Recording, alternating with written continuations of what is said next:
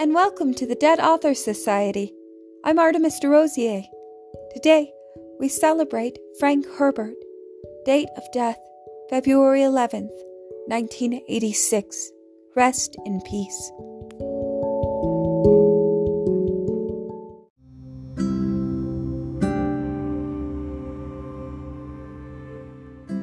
Dune, Chapter 2 Listen carefully, Feyd, the Baron said. Observe the plans within plans within plans. Feyd-Rautha nodded, thinking. This is more like it. The old monster is letting me in on secret things at last. He must really mean for me to be his heir. There are several tangential possibilities, Piter said. I indicate that House Atreides will go to Arrakis. We must not, however, ignore the possibility the Duke has contracted with the Guild to remove him to a place of safety outside the system. Others, in like circumstances, have become renegade houses, taking family atomics and shields and fleeing beyond the Imperium. The Duke's too proud a man for that, the Baron said. It is a possibility, Piter said. The ultimate effect for us would be the same. However, no, it would not. The Baron growled. I must have him dead and his line ended. That's the high probability, Piter said. There are certain preparations that indicate when a house is going renegade. The Duke appears to be doing none of these things. So. The Baron sighed. Get on with it, Piter. Arrakeen, Piter said. The Duke and his family will occupy the residency lately, the home of Count and Lady Fenring, the ambassador to the smugglers. The Baron chuckled. Ambassador to what? Feyd-Rautha asked.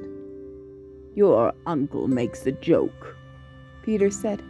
He calls Count Fenring ambassador to the smugglers, indicating the Emperor's interest in smuggling operations on Arrakis. Feyd-Rautha turned a puzzled stare on his uncle. Why? Don't be dense, Feyd. The Baron snapped. As long as the Guild remains effectively outside Imperial control, how could it be otherwise? How else could spies and assassins move about? Feyd-Rautha's mouth made a soundless oh. We've arranged diversions at the residency, Piter said. There'll be an attempt on the life of the Atreides heir, an attempt which could succeed. Piter, the Baron rumbled. You indicated. I indicated accidents can happen, Piter said, and the attempt must appear valid. Ah, but the lad has such a sweet young body, the Baron said. Of course, he's potentially more dangerous than the father, with that witch mother training him, accursed woman. Ah, well, please continue, Piter. Hawat will have divined that we have an agent planted on him? Piter said. The obvious suspect is Dr. Yueh, who is indeed our agent, but Hawat has investigated and found that our doctor is a Suk School graduate with Imperial conditioning, supposedly safe enough to minister even to the Emperor. Great Star is set on Imperial conditioning. It's assumed that ultimate conditioning cannot be removed without killing the subject. However, as someone once observed, given the right lever, you can move a planet. We found that lever that moved the doctor. How? Feyd-Rautha asked. He found this a fascinating subject. Everyone knew you couldn't subvert Imperial conditioning. Another time, the Baron said. Continue, Piter. In place of Yueh, uh, Piter said, we'll drag a most interesting suspect across Hawat's path. The very audacity of this suspect will recommend her to Hawat's attention. Her? Feyd-Rautha asked. The Lady Jessica herself. The Baron said. Is it not sublime? Piter asked. Hawat's mind will be so filled with this prospect it'll impair his function as a Mentat. He may even try to kill her. Piter frowned then. But I don't think he'll be able to carry it off. You don't want him to, uh? The Baron asked. Don't distract me, Piter said. While Hawat's occupied with the Lady Jessica, we'll divert him further with uprisings in a few garrison towns and the like. These will be put down. The Duke must believe he's gaining a measure of security. Then, when the moment is ripe, we'll signal Yueh and move in with our major force. Ah, go ahead. Tell him all of it, the Baron said. We'll move in strengthened by two legions of Sardaukar, disguised in Harkonnen livery. Sardaukar. Feyd-Rautha breathed, his mind focused on the dread Imperial troops, the killers without mercy, the soldier fanatics of the Padishah Emperor. You see how I trust you, Feyd, the Baron said.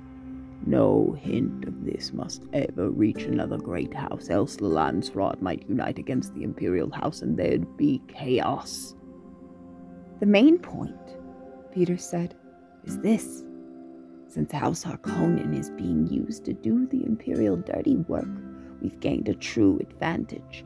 It's a dangerous advantage, to be sure, but if used cautiously, we will bring House Harkonnen greater wealth than that of any other house in the Imperium. You have no idea how much wealth is involved, Feyd, the Baron said. Not in your wildest imaginings.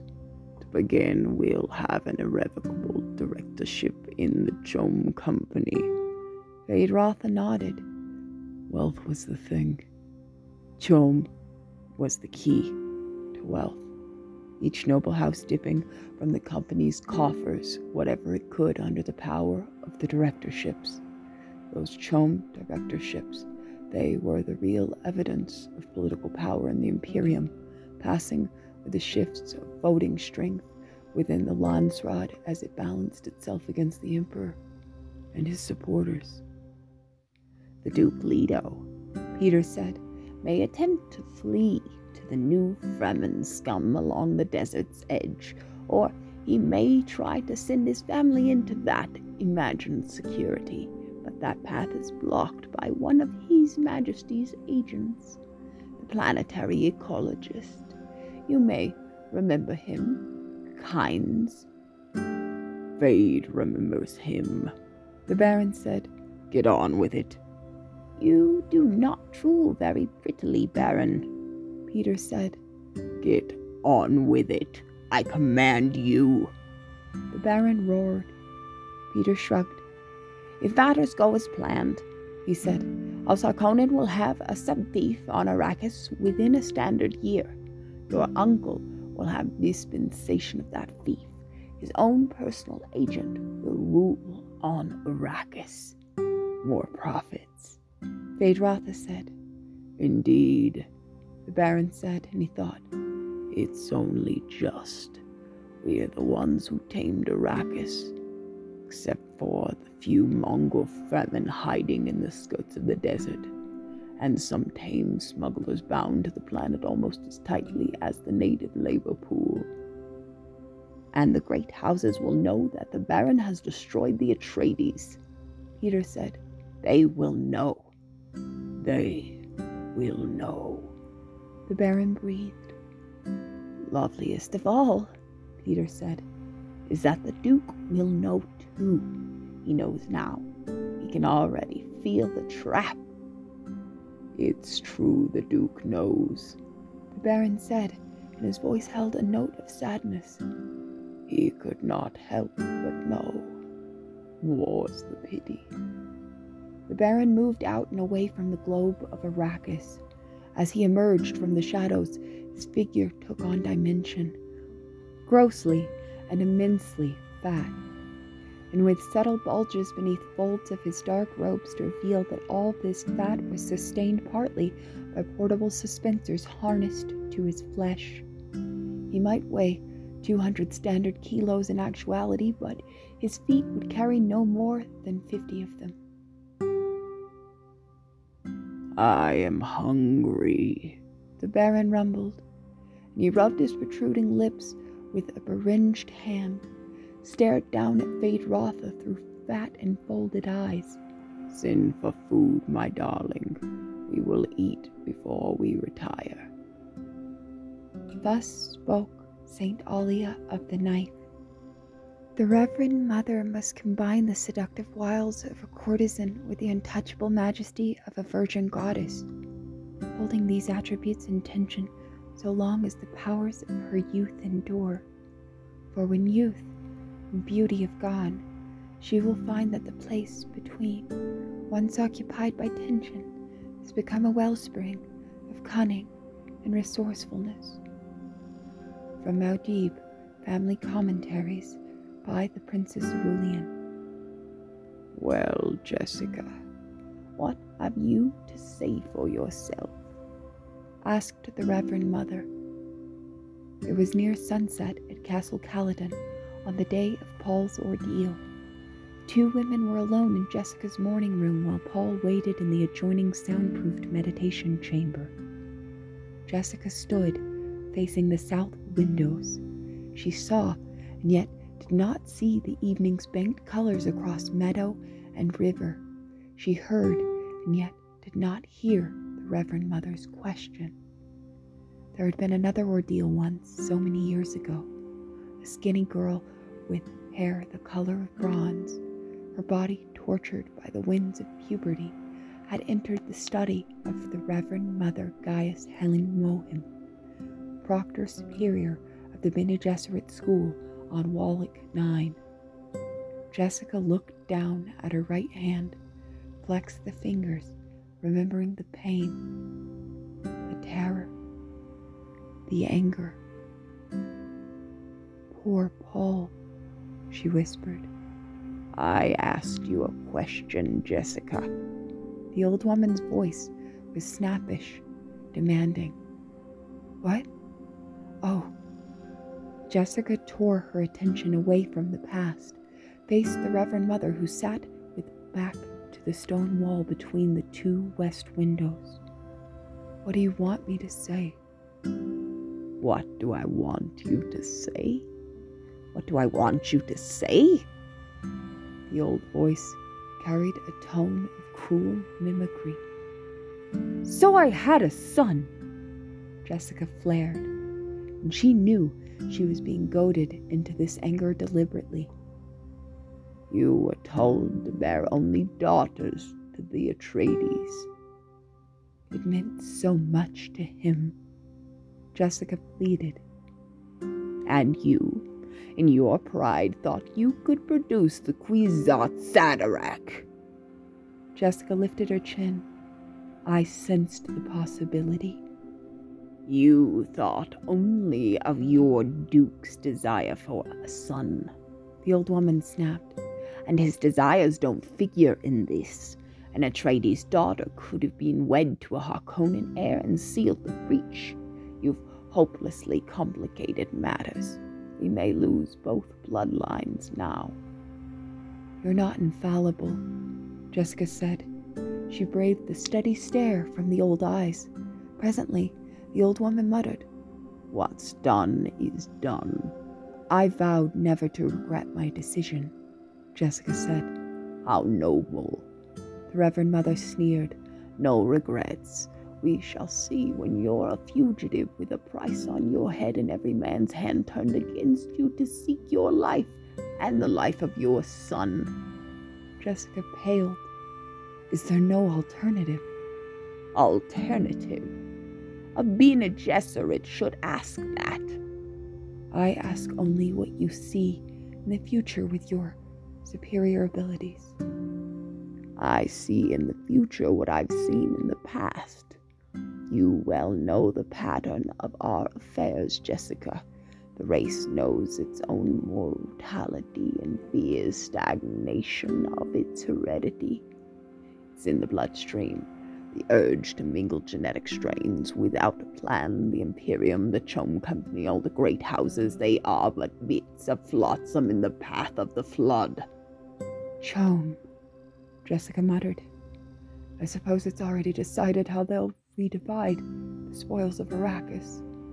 What is CHOAM but the weather vane of our times? The old woman said. The Emperor and his friends now command 59.65% of the CHOAM directorship's votes. Certainly, they smell profits, and likely as others smell those same profits, his voting strength will increase. This is the pattern of history, girl. That's certainly what I need right now. Jessica said. A review of history. Don't be facetious, girl. You know as well as I do what forces surround us. We've a three point civilization, the imperial household balanced against the federated great houses of the Landsraad, and between them, the guild with its damnable monopoly on interstellar transport. In politics, the tripod is the most unstable of all structures.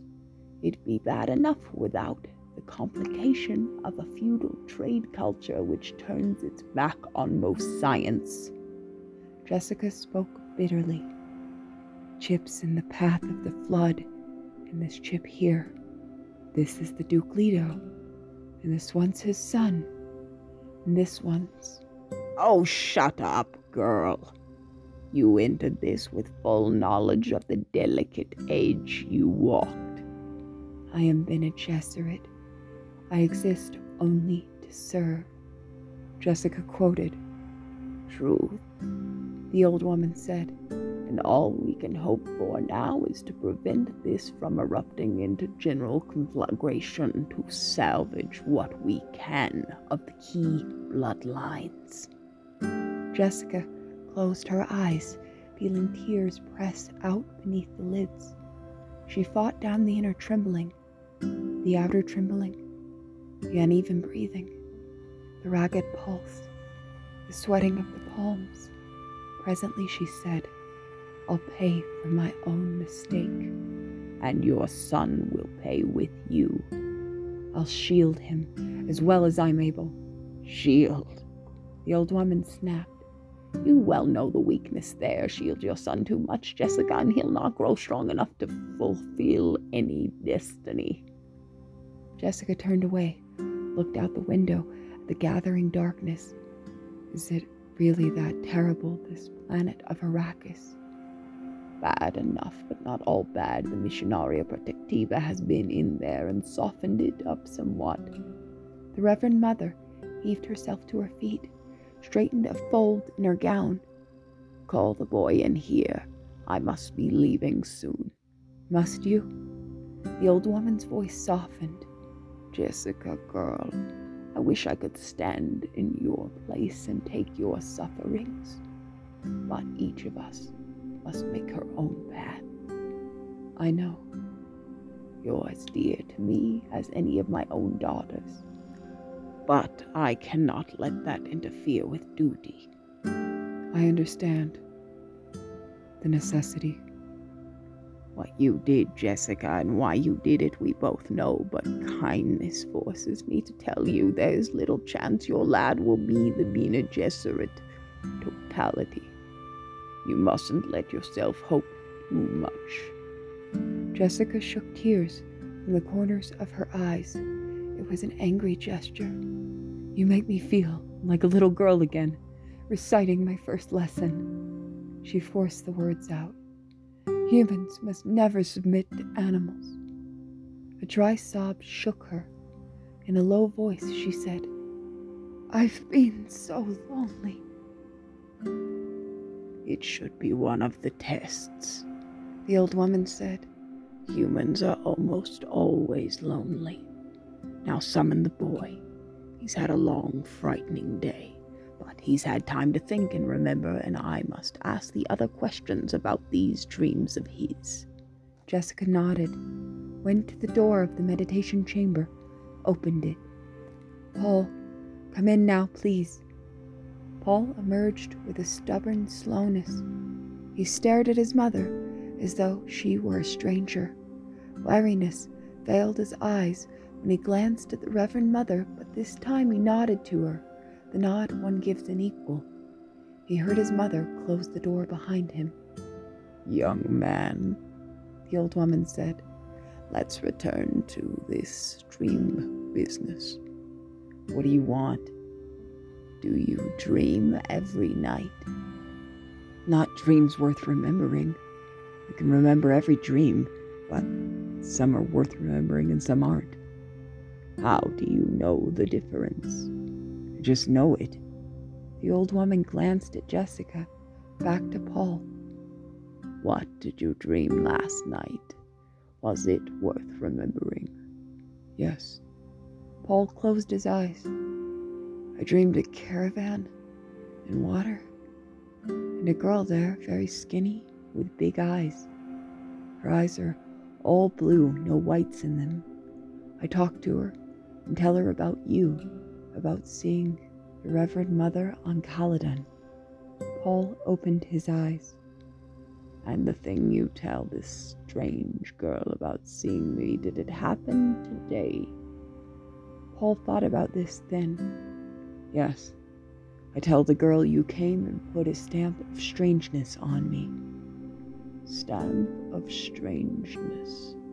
The old woman breathed, and again she shot a glance at Jessica, returned her attention to Paul. Tell me truly now, Paul. Do you often have dreams of things that happen afterward exactly as you dreamed of them? Yes, I've dreamed about that girl before. Oh, you know her. I will know her.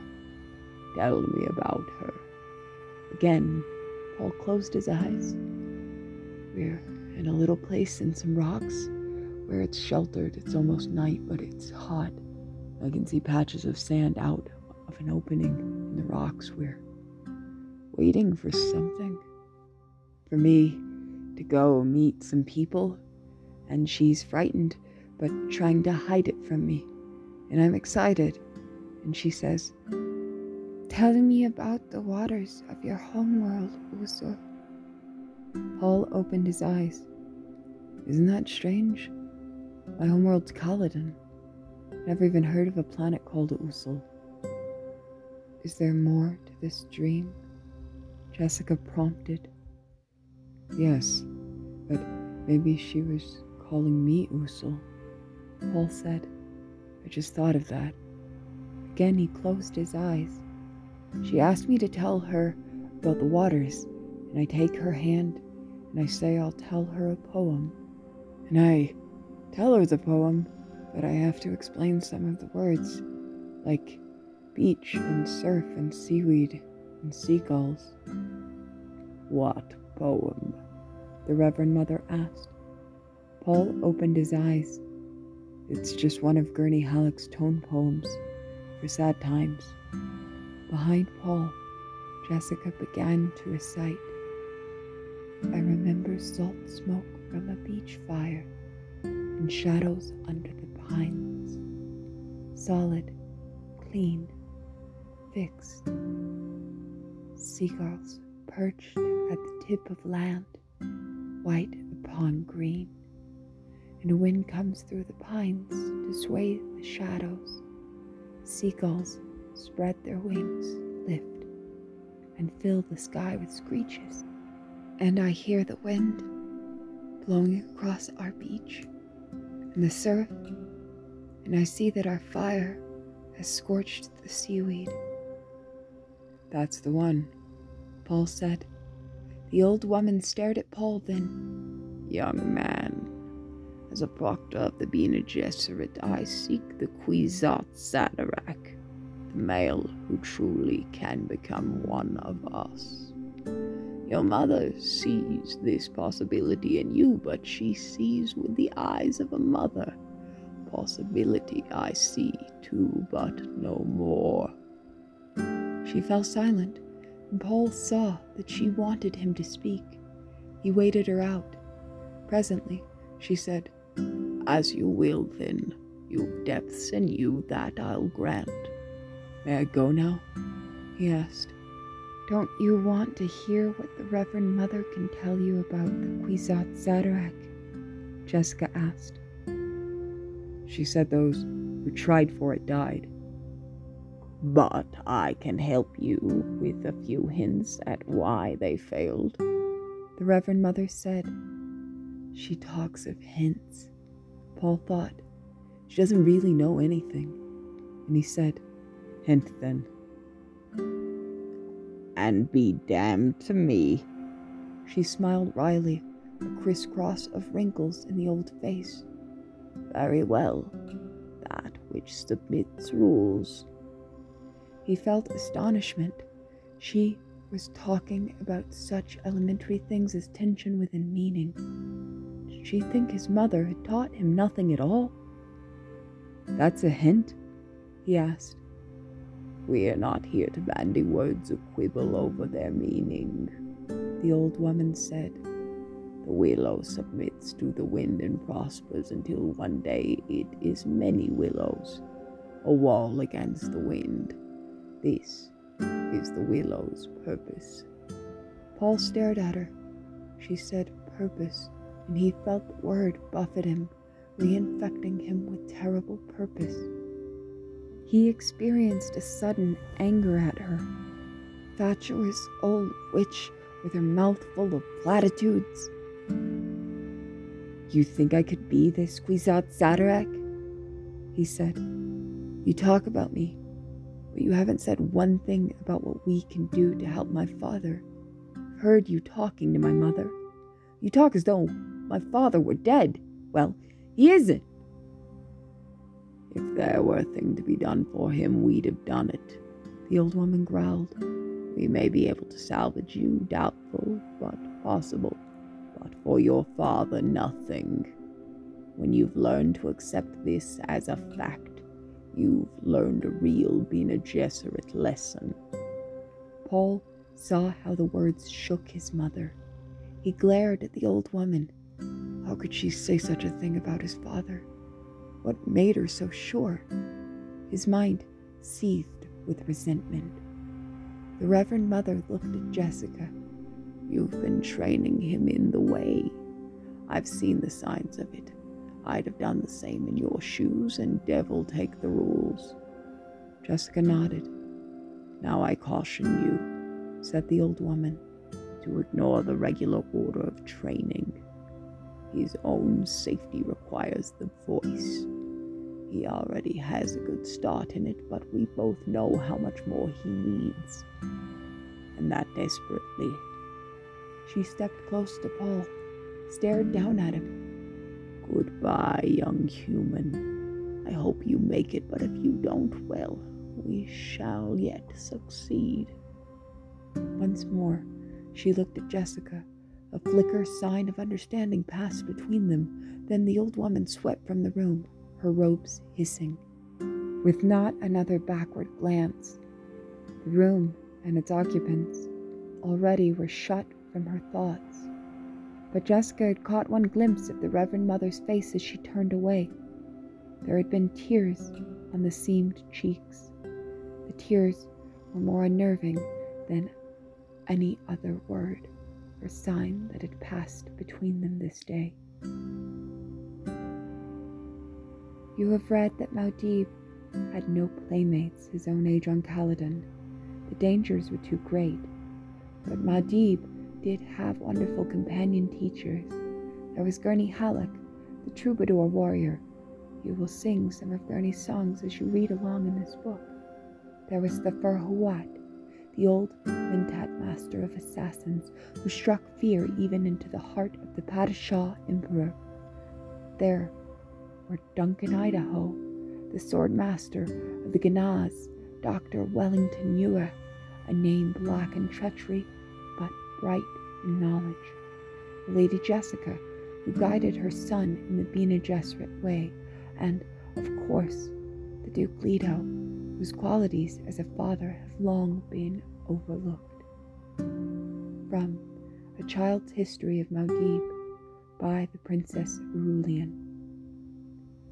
Thufir Hawat slipped into the training room of Castle Caladan, closed the door softly. He stood there a moment, feeling old and tired and storm leathered. His left leg ached where it had been slashed once in the service of the old Duke. Three generations of them now, he thought. He stared across the big room, bright with the light of noon pouring through the skylights, saw the boy seated with back to the door, intent on papers and charts spread across an L table. How many times must I tell that lad never to settle himself with his back to a door? Hawat cleared his throat. Paul remained bent over his studies. A cloud shadow passed over the skylights again. Hawat cleared his throat. Paul straightened, spoke without turning. I know. I'm sitting with my back to a door. Hawat suppressed a smile, strode across the room. Paul looked up at the grizzled old man who stopped at the corner of the table. Hawat's eyes were two pools of alertness in a dark and deeply seamed face. I heard you coming down the hall, Paul said, and I heard you open the door. The sounds I make could be imitated. I'd know the difference. He might at that. Oh, what thought? That witch mother of his is giving him the deep training, certainly. I wonder what her precious school thinks of that. Maybe that's why they sent the old proctor here to whip our dear Lady Jessica into line. Hawat? pulled up a chair across from Paul, sat down facing the door. He did it pointedly, leaned back, and studied the room. It struck him as an odd place, suddenly a stranger place, with most of its hardware already gone off to Arrakis. A training table remained, and a fencing mirror with its crystal prisms quiescent. The target dummy beside it, patched and padded, looking like an ancient foot soldier, maimed and battered in the wars. There stand I. Hawat thought? Thufir. What are you thinking? Paul asked. Hawat looked at the boy. I was thinking we'll all be out of here soon and likely never see the place again. Does that make you sad? Sad? Nonsense. Parting with friends is a sadness. A place is only a place. He glanced at the charts on the table. And Arrakis is just another place. Did my father send you up to test me? Hawat scowled. The boy had such observing ways about him. He nodded. You're thinking it'd have been nicer if he'd come up himself. But you must know how busy he is. He'll be along later. I've been studying about the storms on Arrakis. The storms, I see. They sound pretty bad. That's too cautious a word, bad. Those storms build up across six or seven thousand kilometers of flat lands, feed on anything that can give them a push, Coriolis force. Other storms, anything that has an ounce of energy in it. They can blow up to 700 kilometers an hour, loaded with everything loose that's in their way sand, dust, everything. They can eat flesh off bones and etch the bones to slivers. Why don't they have weather control? Arrakis has special problems. Costs are higher. There'd be maintenance and the like. The Guild wants a dreadful high price for satellite control, and your father's house isn't one of the big rich ones, lad. You know that. Have you ever seen the Fremen? The lad's mind is darting all over today. Hawat thought? Like as not, I have seen them, he said. There's little to tell them from the folk of the Graben and Sink. They all wear those great flowing robes and they stink to heaven in any close space. It's from those suits they wear.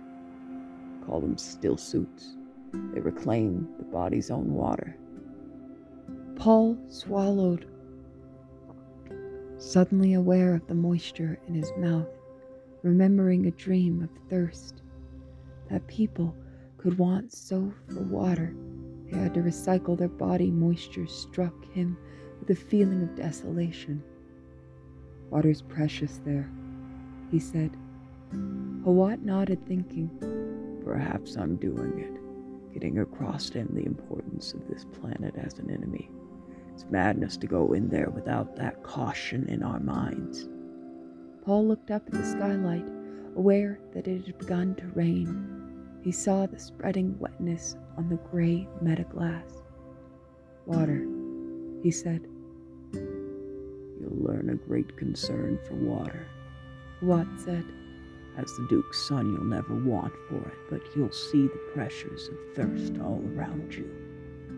Paul wet his lips with his tongue, thinking back to the day a week ago and the ordeal with the Reverend Mother.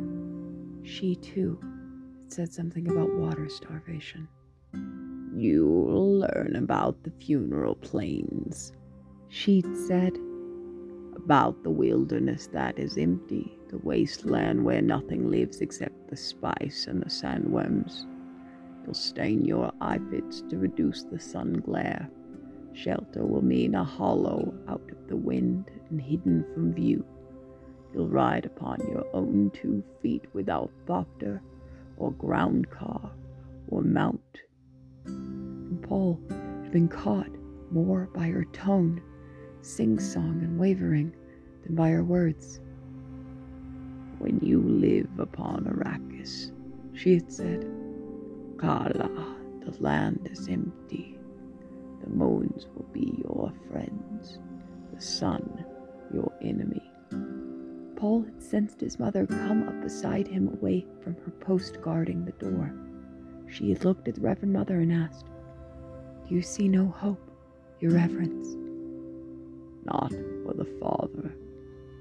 The old woman had waved Jessica to silence, looked down at Paul. Grave this on your memory, lad. A world is supported by four things.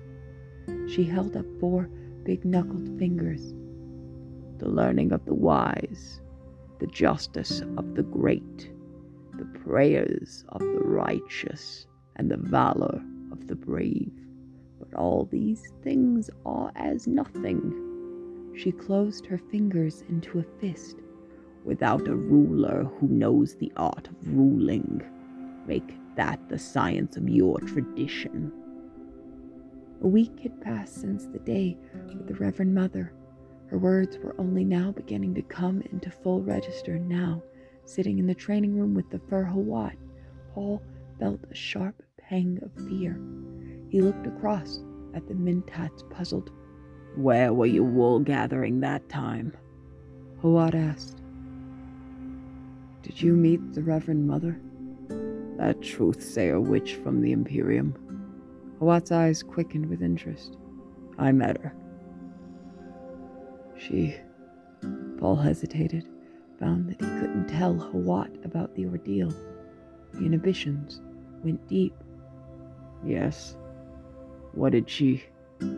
Paul took two deep breaths. She said a thing. He closed his eyes, calling up the words, and when he spoke, his voice unconsciously took on some of the old woman's tone. You, Paul Atreides, descendant of kings, son of a duke. You must learn to rule. It's something none of your ancestors learned. Paul opened his eyes, said, It made me angry. And I said, My father rules an entire planet. And she said, He's losing it. And I said, My father was getting a richer planet. And she said, He'll lose that one too and I wanted to run and warn my father, but she'd said he'd already been warned. By you. By mother. By many people. True enough. Hawat muttered. Then why are we going?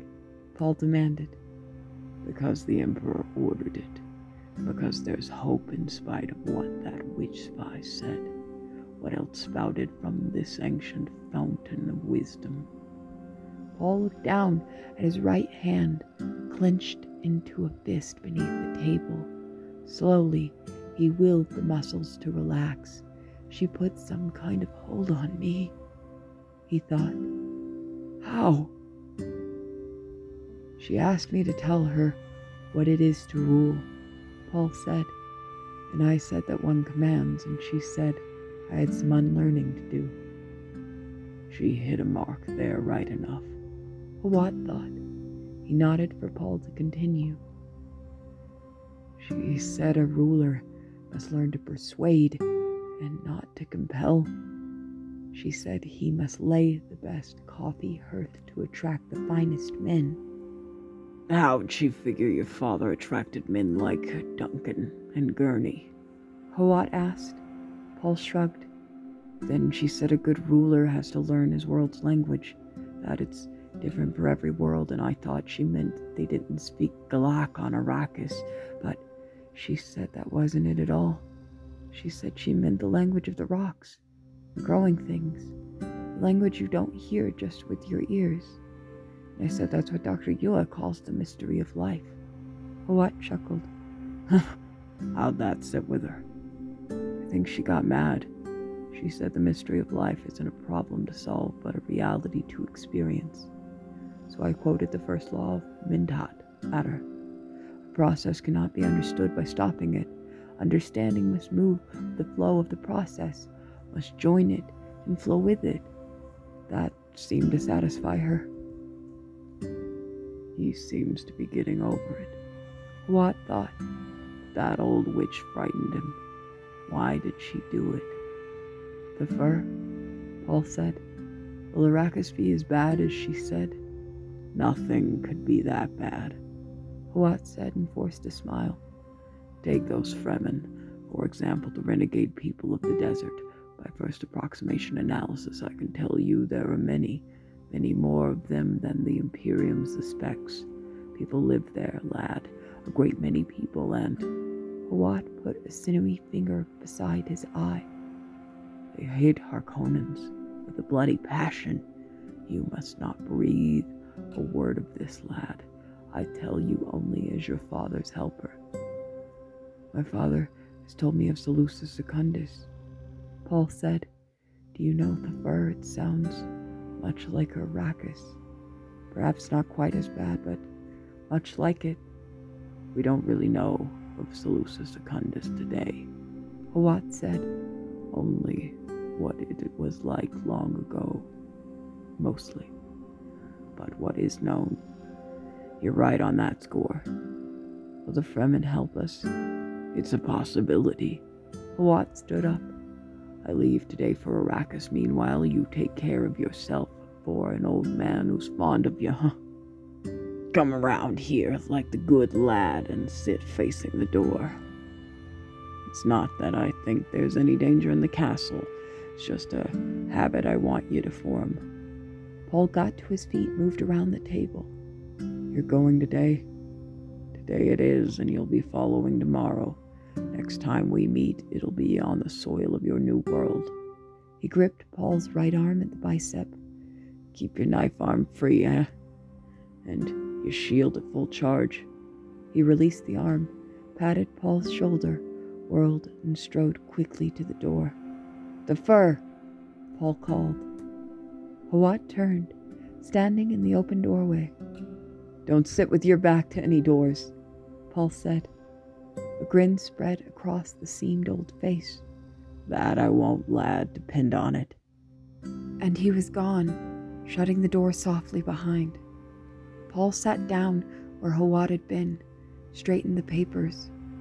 One more day here, he thought. He looked around the room. We're leaving.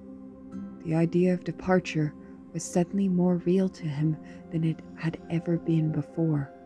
He recalled another thing the old woman had said about a world being the sum of many things the people, the dirt, the growing things, the moons, the tides, the suns, the unknown sum called nature, a vague summation without any sense of the now, and he wondered, what is the now? The door across from Paul banged open, and an ugly lump of a man lurched through it, preceded by a handful of weapons. Well, Gurney Halleck, Paul called. Are you the new weapons master? Halleck kicked the door shut with one heel. You'd rather I come to play games, I know, he said.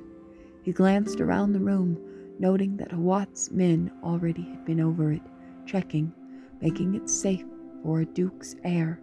Subtle code signs were all around.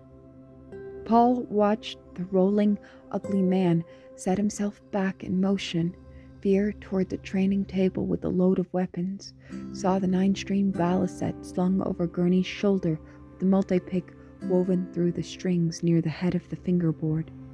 Halleck dropped the weapons on the exercise table, lined them up the rapiers, the bodkins, the kindjals, the slow pellet stunners, the shield belts. The ink-fine scar along his jawline writhed as he turned, casting a smile across the room.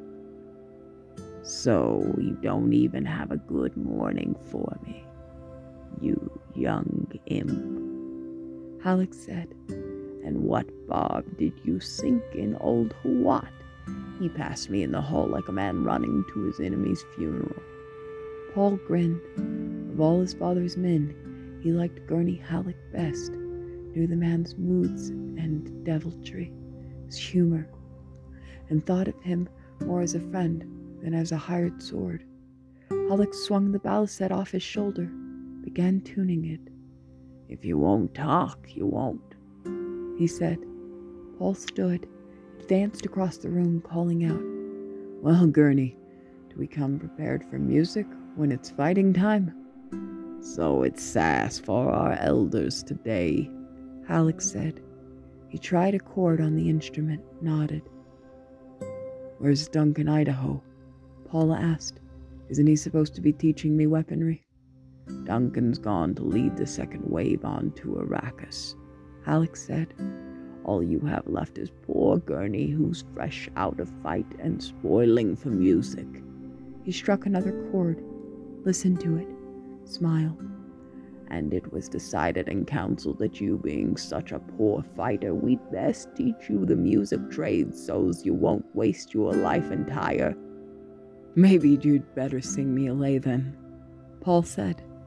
I want to be sure how not to do it. Ah! ha Gurney laughed, and he swung into Galacian girls. His multi-pick blur over the strings as he sang all, all, all the Galacian girls will do it for pearls, and the Arrakeen for water. But if you desire dames like consuming flames, try a Caladanin daughter.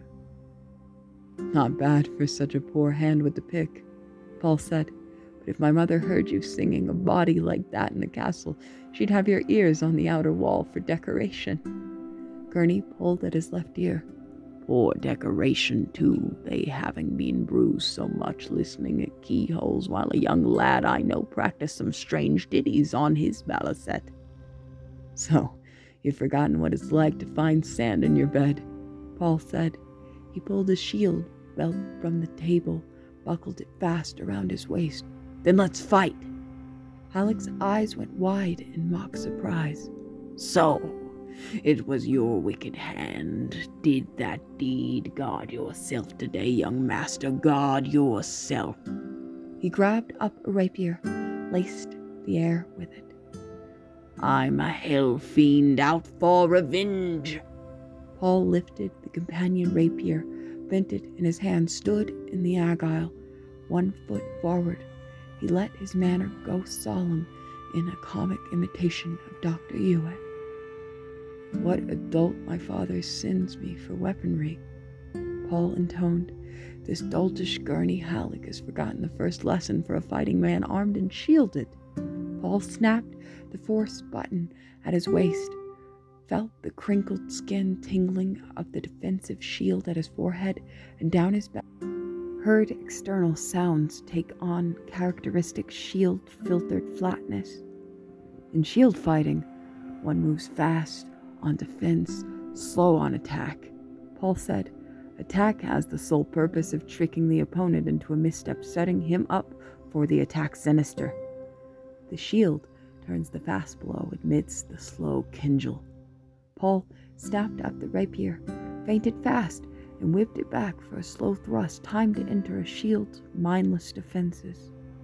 Halleck watched the action, turned at the last minute to let the blunted blade pass his chest. Speed. Excellent, he said, but you were wide open for an underhanded counter with a slip tip. Paul stepped back, chagrined.